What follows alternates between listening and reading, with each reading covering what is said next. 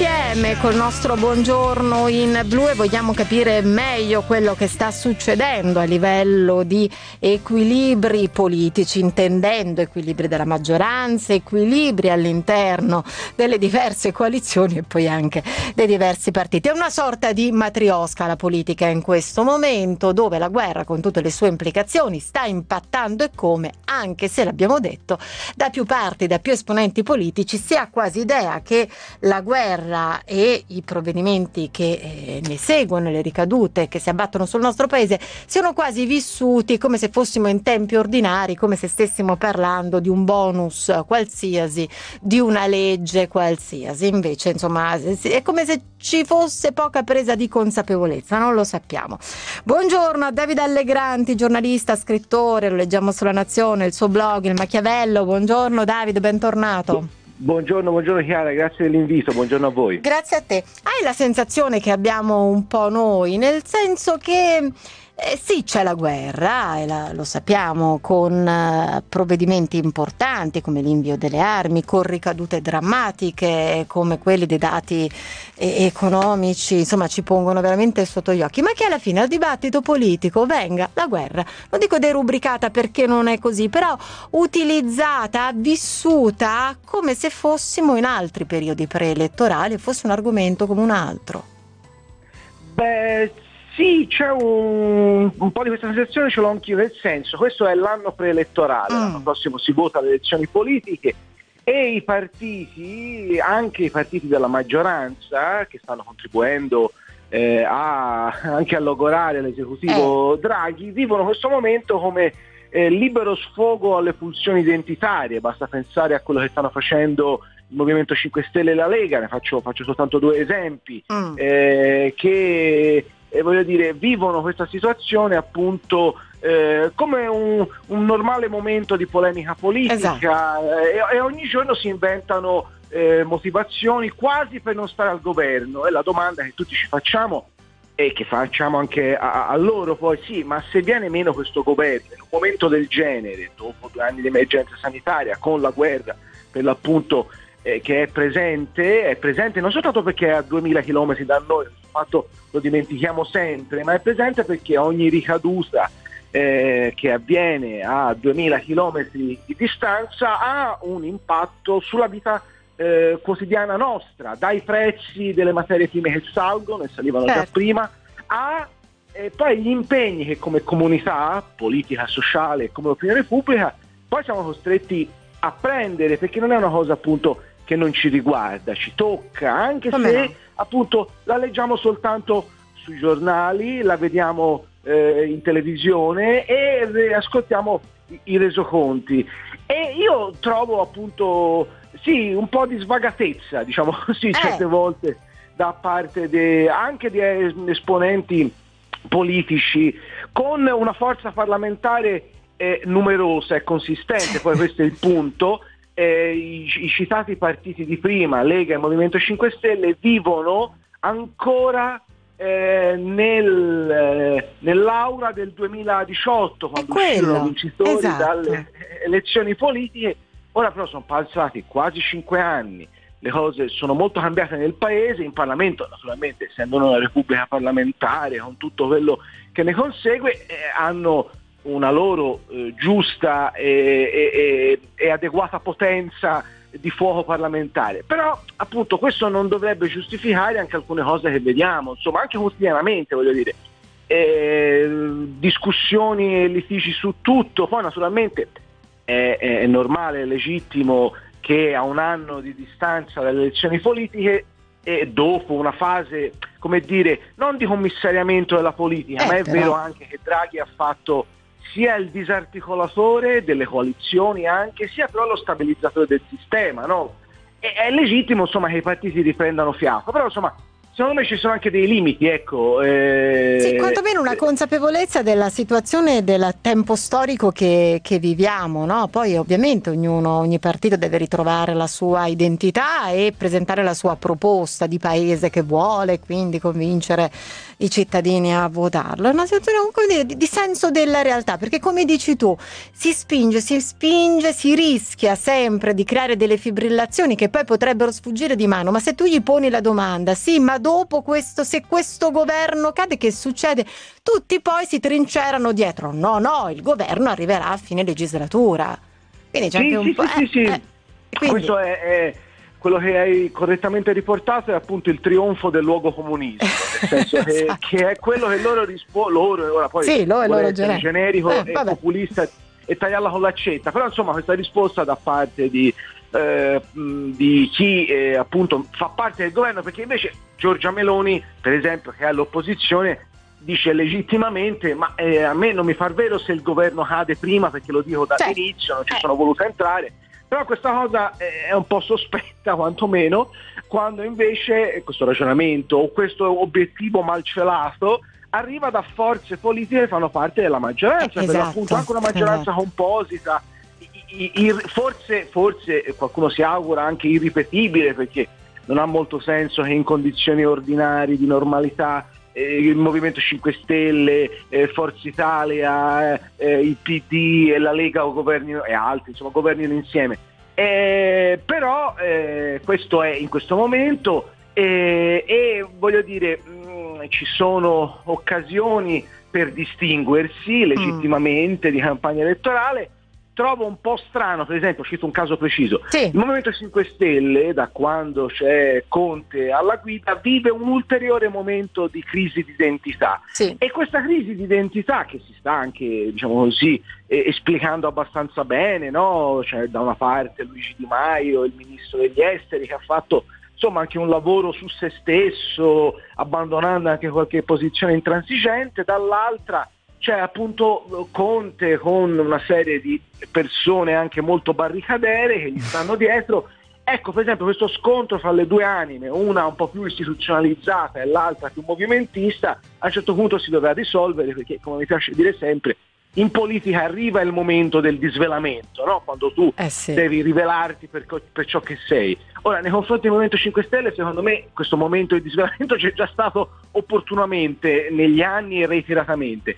Adesso però eh, l'ambiguità deve risolversi, nel senso che eh, Conte ripete sempre quando era, bra- quanto era bravo e bello lui quando era presidente del Consiglio e ogni volta... Non lo dice proprio eh, con queste parole Allegrandi. No, no, lo so. Però lo il so, concetto insomma, che vuol far passare è quello, sì. Sì, insomma, appunto, eh. quanto, era, quanto, era, meglio lui, insomma, rispetto sì. a... Eh, quanto erano belli i nostri tempi, insomma. E, e nel fare questo però ogni giorno in sostanza crea un problema a, a, mm. a, Draghi che per carità ha anche necessità di essere messo in difficoltà perché non è che siccome il Presidente del Consiglio, esponente di un governo di unità eh, più o meno nazionale, poi non, uno non debba no, diciamo certo, così, certo. creare delle discussioni. Non deve esserci un atteggiamento ossequioso, ci mancherebbe altro. No, però, però crea problemi caso... anche a letta, cioè imbarazzi più che ecco, problemi. Ecco, esatto, I problemi infatti, potrebbe crearli tra un po', al momento imbarazzi.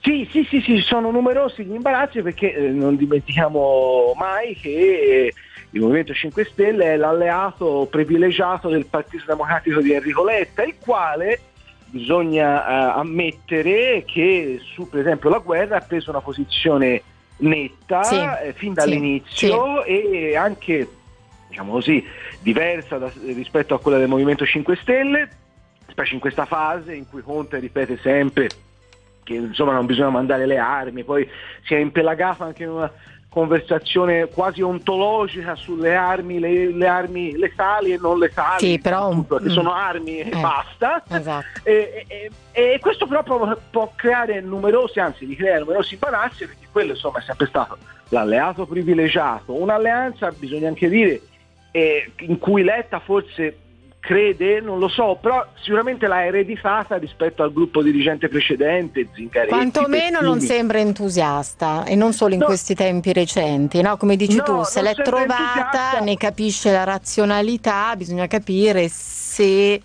veramente si arriverà però a un certo punto che certe prese di posizione possono essere giudicate incompatibili. Esatto, esatto, e questo secondo me poi è, il punto, e, perché voglio dire, allora, c'è stata una fase anche piuttosto consistente in cui il Partito Democratico ha subito l'iniziativa politica del Movimento 5 Stelle, io insomma l'ho scritto tante volte, il PD è stato a lungo subalterno al populismo dei 5 Stelle, cito un esempio su tutti, eh, il taglio del numero dei parlamentari che eh, eh, a un certo punto è riuscito a convertire anche il Partito Democratico dopo numerosi eh, no eh, anche eh, in Parlamento tra l'altro e mm. questo secondo me è, è, in realtà stato un trionfo del Movimento 5 Stelle poi le cose sono, sono un po' anche cambiate perché Letta ha messo il PD in un'altra direzione, quantomeno eh, rispetto eh, al gruppo precedente, appunto a Zingaretti, a Bettini e anche ad altri Bettini. che pure ne fanno parte tuttora, come Dario Franceschini, il ministro della cultura che sognava una casa comune, tra virgolette, appunto, nel senso tra virgolette perché è una citazione, eh, una casa comune con il Movimento 5 Stelle, erano altri tempi, secondo me la politica poi, specie quella, mi, viene da dire quella italiana, eh, tritura scenari e leader politici mm. e alleanze eh, come se fossero camicie da cambiare la mattina e in questo quadro viene da chiedersi se il PD non sia adesso in grado di essere quantomeno più autonomo, poi mm. probabilmente l'interlocuzione con il Movimento 5 Stelle anche per ragioni eh, strutturali, nel senso che c'è una parte dell'elettorato eh, che evidentemente auspica questa convergenza, anche perché ci sono elettori in, in comune quantomeno, eh, o anche dall'analisi del flusso dei, vo- de- de- dei, voti in questi anni, insomma, voglio dire, chi ha votato 5 Stelle eh, in una fase della propria storia probabilmente è un ex elettore di centro-sinistra, quindi ci può, ci può pure stare, io lo, lo, diciamo così, mi spingo a volerlo capire questa cosa. Poi però il resto è beh, più complesso da giustificare certo. anche all'elettorato di fronte a gli estremismi, ai Vito Petrocelli, eh, presidente della commissione esteri, che è stato fatto eh, cadere perché si sono dimessi tutti, cioè non c'è spazio per l'ambiguità, ecco, eh, mm. di, fronte a una, a, un, boh, a una, guerra per esempio non ci sono mi pare aree grigie come invece il Movimento 5 Stelle cerca costantemente con delle giustificazioni, con eh, ragionamenti strani. E, ricordi- e ricordiamo sempre Movimento 5 Stelle ha delle grossissime responsabilità perché ha portato in Parlamento una classe dirigente e diciamo così quantomeno ambigua su un sacco di argomenti, sì, infatti, dai, infatti. dai, vaccini al il rapporto nei confronti della, della Russia. Ecco, tutto questo non è svanito dall'oggi al domani soltanto perché Di Maio ha un profilo più istituzionale. Ecco. No, no, questo è giusto, è, è giusto, ricordarlo perché rispetto alla Russia, rispetto alla Cina, insomma, poi oltre alla eh, posizione, sì. proprio sono seguite anche delle decisioni, dei provvedimenti che hanno avuto peso in un come. Eh, però non facciamo le differenze, facciamo i bravi. Invece casa centrodestra, ieri, l'altro giorno sulla Nazione scrivevi che il centrodestra è pienamente nel caos. Sì, Alla fine sì, però sì. abbiamo avuto Gasparri questa mattina che lui ci ha detto che è comunque un dibattito fisiologico, alla fine il centrodestra, forte anche della sua tradizio- tradizione, riesce sempre comunque a, a quagliare, a far sintesi. Eh, allora, sì, nel senso, questo, questo, è stato vero finora, cioè Gasparri ha, ha, ha ragione su questo, quante volte il centrodestra eh, eh, ha avuto delle differenze anche sostanziali sì. di assetto e poi però eh, c'era la compattezza della coalizione a, a, porvi rimedio. Ora però mi sembra che siamo in una fase diciamo così, oh, un po' successiva, poi Gaspari fa il suo mestiere naturalmente, e, che è questa la fase successiva. Prima di tutto c'è stato il governo Draghi che ha disarticolato la coalizione di centrodestra, perché ci sono Lega e Forza Italia in maggioranza e Fratelli d'Italia all'opposizione e questo già poi ha avuto una ricaduta immediata eh, nel fatto che gover- due governano e l'altro no, e l'altro, questo si, si vede oggettivamente tutti i giorni, ma si eh. vede anche nei momenti in cui il centrodestra era più forte, cioè per esempio alle elezioni amministrative, mm. e non è un dettaglio questo, perché invece le elezioni amministrative eh, dovrebbero essere il trionfo della compattezza e lì eh, invece come si vede in alcune eh, elezioni, per esempio le elezioni regionali in Sicilia dove ci sono state, ci sono visioni diverse sulla scelta del candidato ehm, questa cosa ha naturalmente un peso. E, e, poi c'è la novità, diciamolo così, delle ultime giornate che eh, eh. riguarda Forza Italia, perché allora la Lega eh, ha mi sembra un problema di leadership abbastanza evidente ed è la leadership di uno che comunque ha portato la Lega dal 4 a superare il 30%, quindi questo non va naturalmente dimenticato, no, certo, ma dopo certo. il colpo di sole del Papese nel 2019 Salvini non si è, diciamo così, non ripreso, si è più ripreso, no, no non, ne ha, non ne ha messa una in fila. Esatto, ha tutto vantaggio di Giorgia Meloni che invece eh. Eh, va, va, benissimo nei sondaggi. E non solo, io la settimana scorsa ero alla Luis alla presentazione del, del nuovo libro di Giovanni Orsina e a presentarlo c'erano Giorgia Meloni e Enrico Letta. E devo dire che insomma, Meloni è apparsa molto più convincente, si vede anche che sta studiando, Vero? Era, più, era più brava. Sta, sì, sì, sì, fatto... ma sta proprio studiando, possiamo dire, sta studiando da Premier, perché è anche più istituzionale, più, eh, insomma, uno se un po' la guarda, la studia, l'ha conosciuta, lo vede che c'è un cambiamento ed è quella direzione lì, quindi secondo me studia da premierato, tra l'altro sarebbe la prima Premier donna, pensa un po'. Sì, sì, sì, sì, sì, sì, secondo me sta studiando, si vede, insomma, eh, ha cambiato molte cose. I toni, no? Da... Eh, sì. Vero, vero, arrotonda. E, e, invece appunto c'è il caso Forza Italia per l'appunto, il caso Forza Italia è questo, Berlusconi è stato contestato e non da, da, da, da un Gianfranco Fini o da un Angelino Alfano, e da Maria Stella Gelmini che voglio dire è sempre stata come dire, nel cuore del berlusconismo e però adesso è una, una, governista di origine controllata, è una delle ministre più vicine eh, a Draghi, pur essendo sempre appunto una dei vertici di Forza Italia, ha posto dei problemi secondo me anche giusti sì. su come Berlusconi e Forza Italia si sono rivolti nei confronti di Putin e, l'assetto che vorrebbero dare, che hanno voluto dare al conflitto, cioè nel senso a co- co- cosa facciamo, cosa diciamo.